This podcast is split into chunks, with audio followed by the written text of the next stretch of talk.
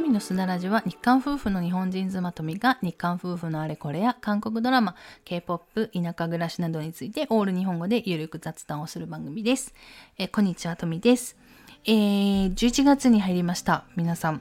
いかがお過ごしでしょうか？ということで、まあ11月、まあだいぶちょっと寒くなってきたなという感じはしますけれども、ねえー、朝昼の朝昼？朝晩ですね。朝晩のあのと昼の気温差がだいぶありますので皆さんあの風邪など気をつけてあのお過ごしいただければいいのかなというふうに思います。でまあ私事といいますかまあ KJ しゃべらずの方を聞いていただいている方は、まあ、もしかしたらちらっとお耳にされたかもしれませんけれども、今月ですね、えー、旦那氏と、えー、韓国に、まあ、一時帰国。帰国ってなんだって感じですけどね。私、日本が母国ですから。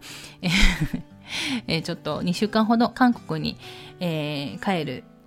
ことが確定しました。まあ、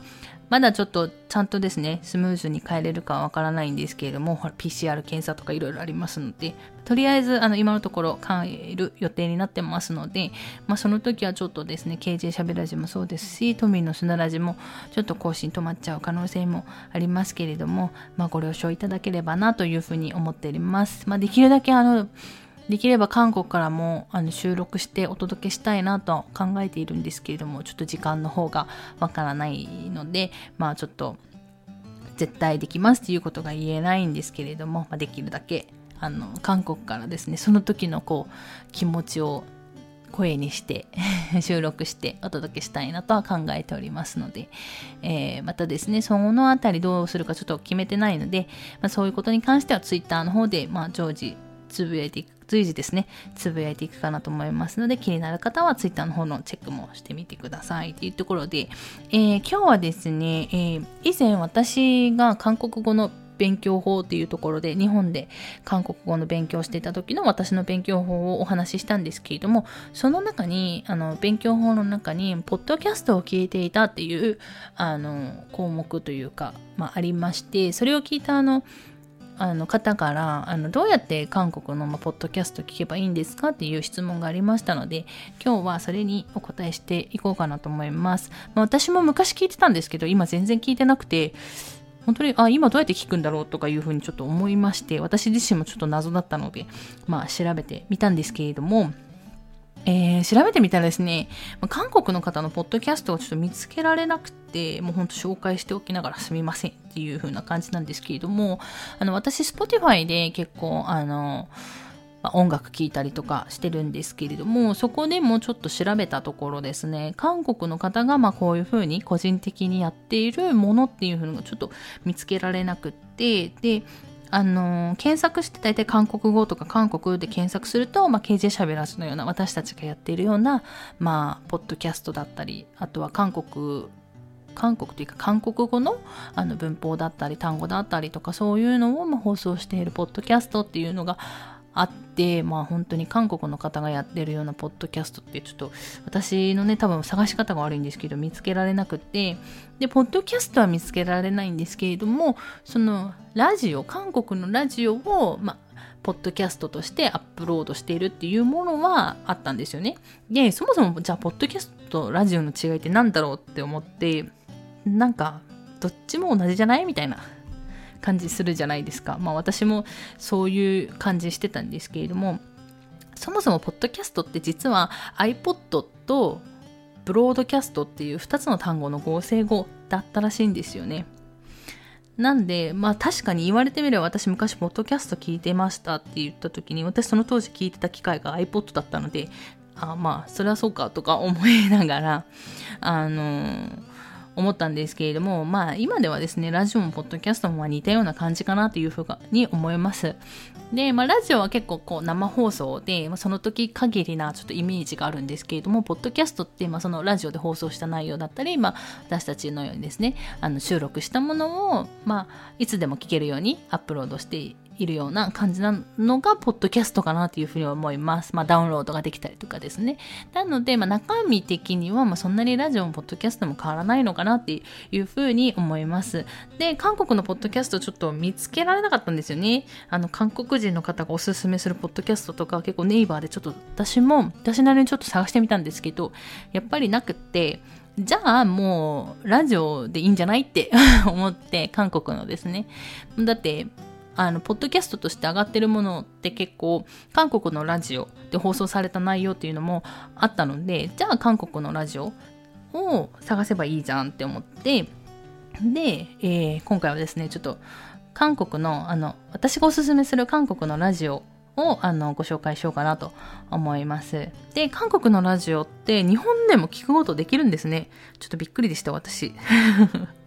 確かにあの、KJ しゃべらじのあの、リスナーの方からメッセージで韓国のラジオ聞いてますっていう方いらっしゃったので、あ、聞けるんだとは思ってたんですけど、本当に聞けるんですね。でしかもリアルタイムで聞けるっていうね、すごいなと思って、なんかラジオって電波とか周波数で聞く、ちょっとイメージ ちょっと古すぎますかね、だったんですけど、今インターネットさえあれば、あのインターネットさえつながっていれば、まあ、日本でも韓国のラジオをリアルタイムで聞くことができるっていうところで、えっ、と、韓国のラジオもちろんあのオールに韓国語なんですけど、まあリアルタイムで聞くとですね、日本のラジオと同じようにリスナーさんからのリクエスト曲だったり、まあね、DJ の方がおすすめする、まあ、リクエスト曲とかね、そういう曲の紹介とかもありますし、あとリスナーさんのお便り、メッセージもありますし、あと CM とかもあるので、まあそれはそれで面白いんじゃないかなと思います。で、えっ、と、韓国のラジオを聞く方法なんですけど、すごい簡単で、えっと、スマホであのアプリをダウンロードしていただければ、あの、聞くことできますので、これが一番簡単かなと思います。ちょっと、そのスマホのアプリの中身が全部韓国語になっちゃうかな。ちょっと KBS ちょっとわかんないんですけど、あの、なっちゃうので、まあ、そこがちょっと最初大変かなとは思うんですけれども、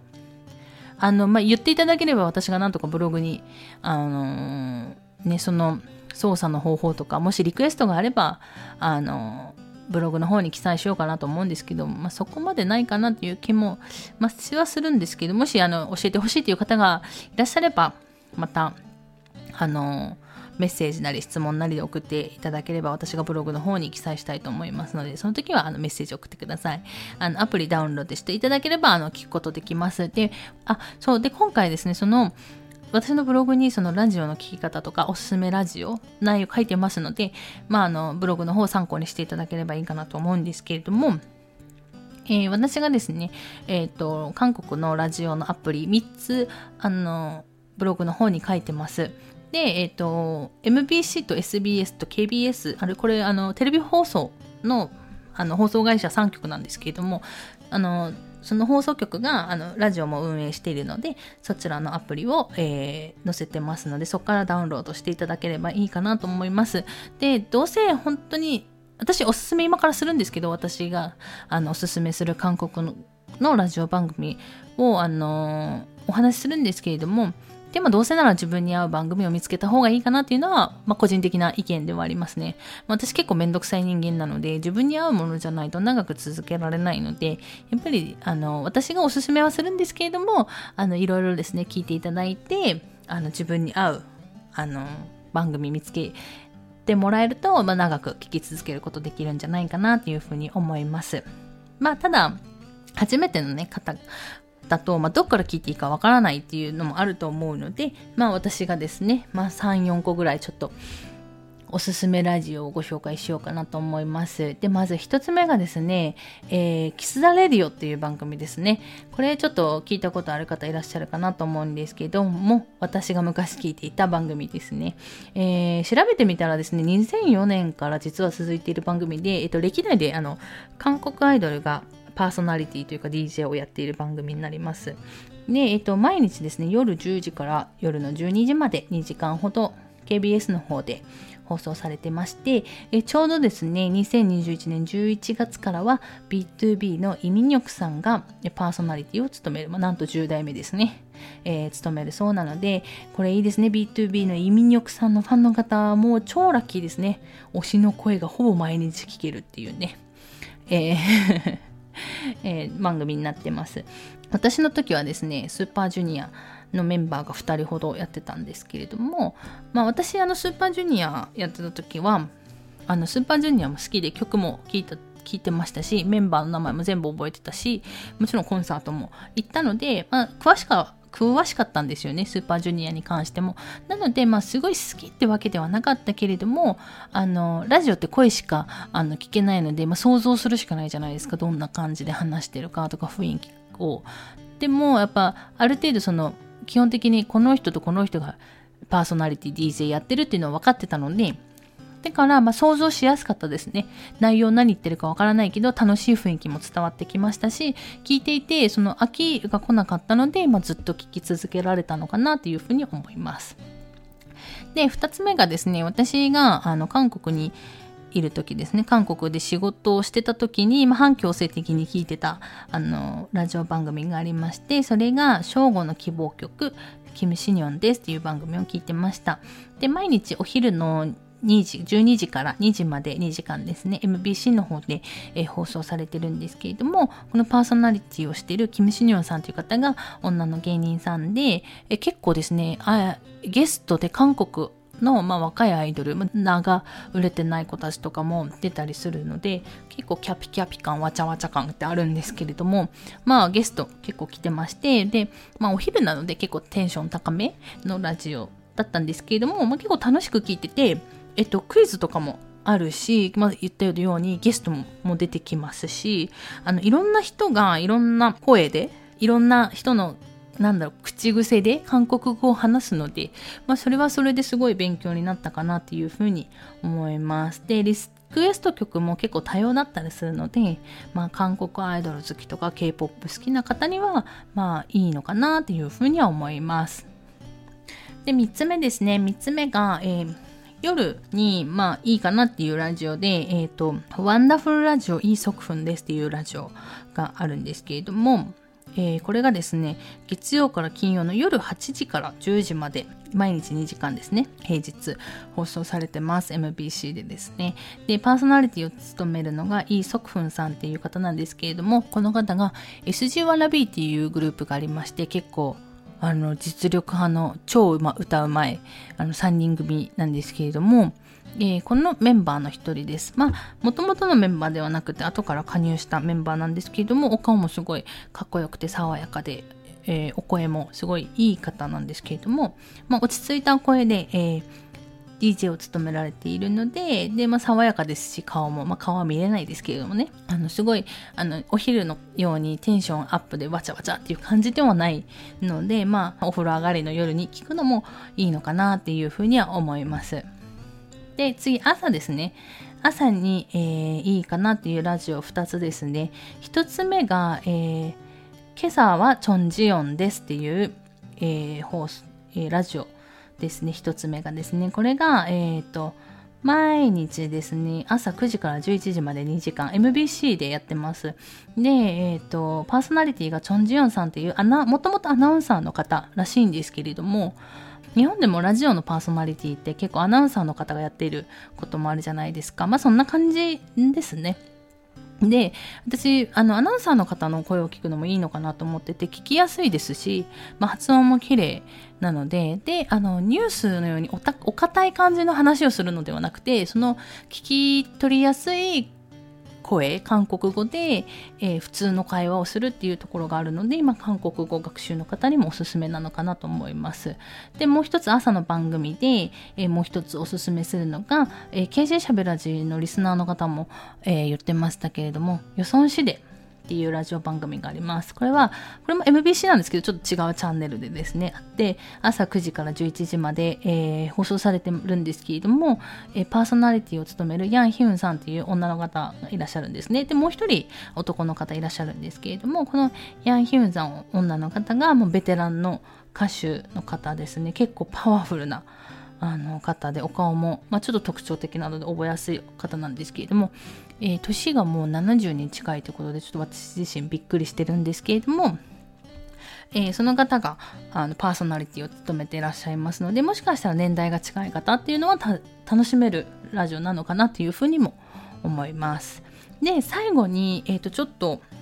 番外編ではないんですけれどもラジオっていうよりは、まあ、K-POP とかもいろいろたくさんあるじゃないですか。最近のもあるしもう夏メロって言われるものもあると思うんですけれどもそういう K-POP なり洋楽なりそういう音楽がずっと流れている、えー、チャンネルっていうのがあの各放送局ありますのでもしあの音楽聴きたいという方は作業用 BGM として使うのもありかなというふうに思いますあの時間ごとにテーマを変えて、まあ、基本は音楽が流れてるももちろん流れてない時間帯もあるかもしれないんですけれどもまあ、ヒット曲だったり洋楽だったり古い歌謡曲だったりっていうのがあるのでもしかしたらまあ作業用 BGM として使うのもありなのかなというふうに思います。えー、そのチャンネルに関しては、えー、先ほども言いましたように私のブログに記載されてますのでそちらからあのチェックしていただければいいのかなと思います。でちなみになんですけれどもラジオで、まあ、リクエスト曲とか流れますよね。そのリクエスト曲気になった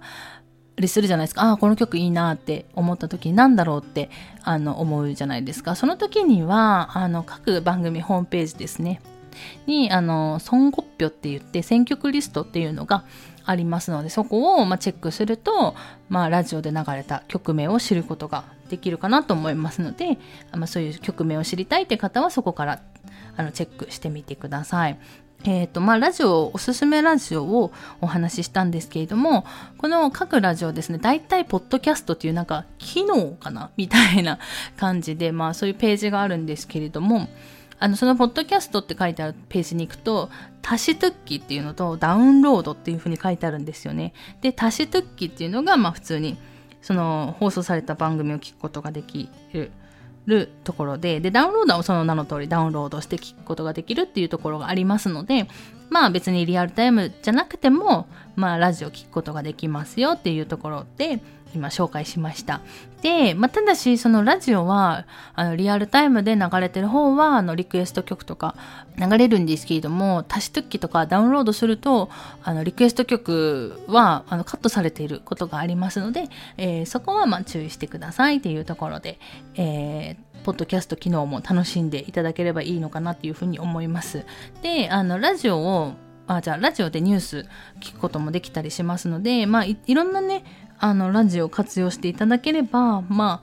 ああの韓国語をこうなんですか耳に鳴らすのに役に立つんじゃないかなっていうふうに思います。で、あの、ぜひですね、今回私がおすすめするラジオをあのご紹介したんですけれども、まあ、ぜひ自分で好きなラジオを見つけてもらって、まあ、ずっと長く聞いていただけると、もっとあの、楽しい韓国語の日々をですね、送ることができるのかなっていうふうに思います。っていうところで、えまたですね、今回もちょっとさささっとあの説明したので、もしかしたらわからないこととかある、あったかもしれないので、もしそういうことがあればまた質問メッセージですね、お問い合わせフォームの方から、あの、できれば富のすだらじのお問い合わせフォームの方から、あの、メッセージ質問いただけると、またあの私自身もですねあの詳しくそれに対してお答えすることができるかなと思いますので何かありましたらお問い合わせフォームの方からあのメッセージ質問とお願いいたします。ということで、えー、長くなりましたが今回はこの辺で終わろうかなと思います。最後まで聞いていただいてありがとうございました。また次回の放送でお会いしましょう。さような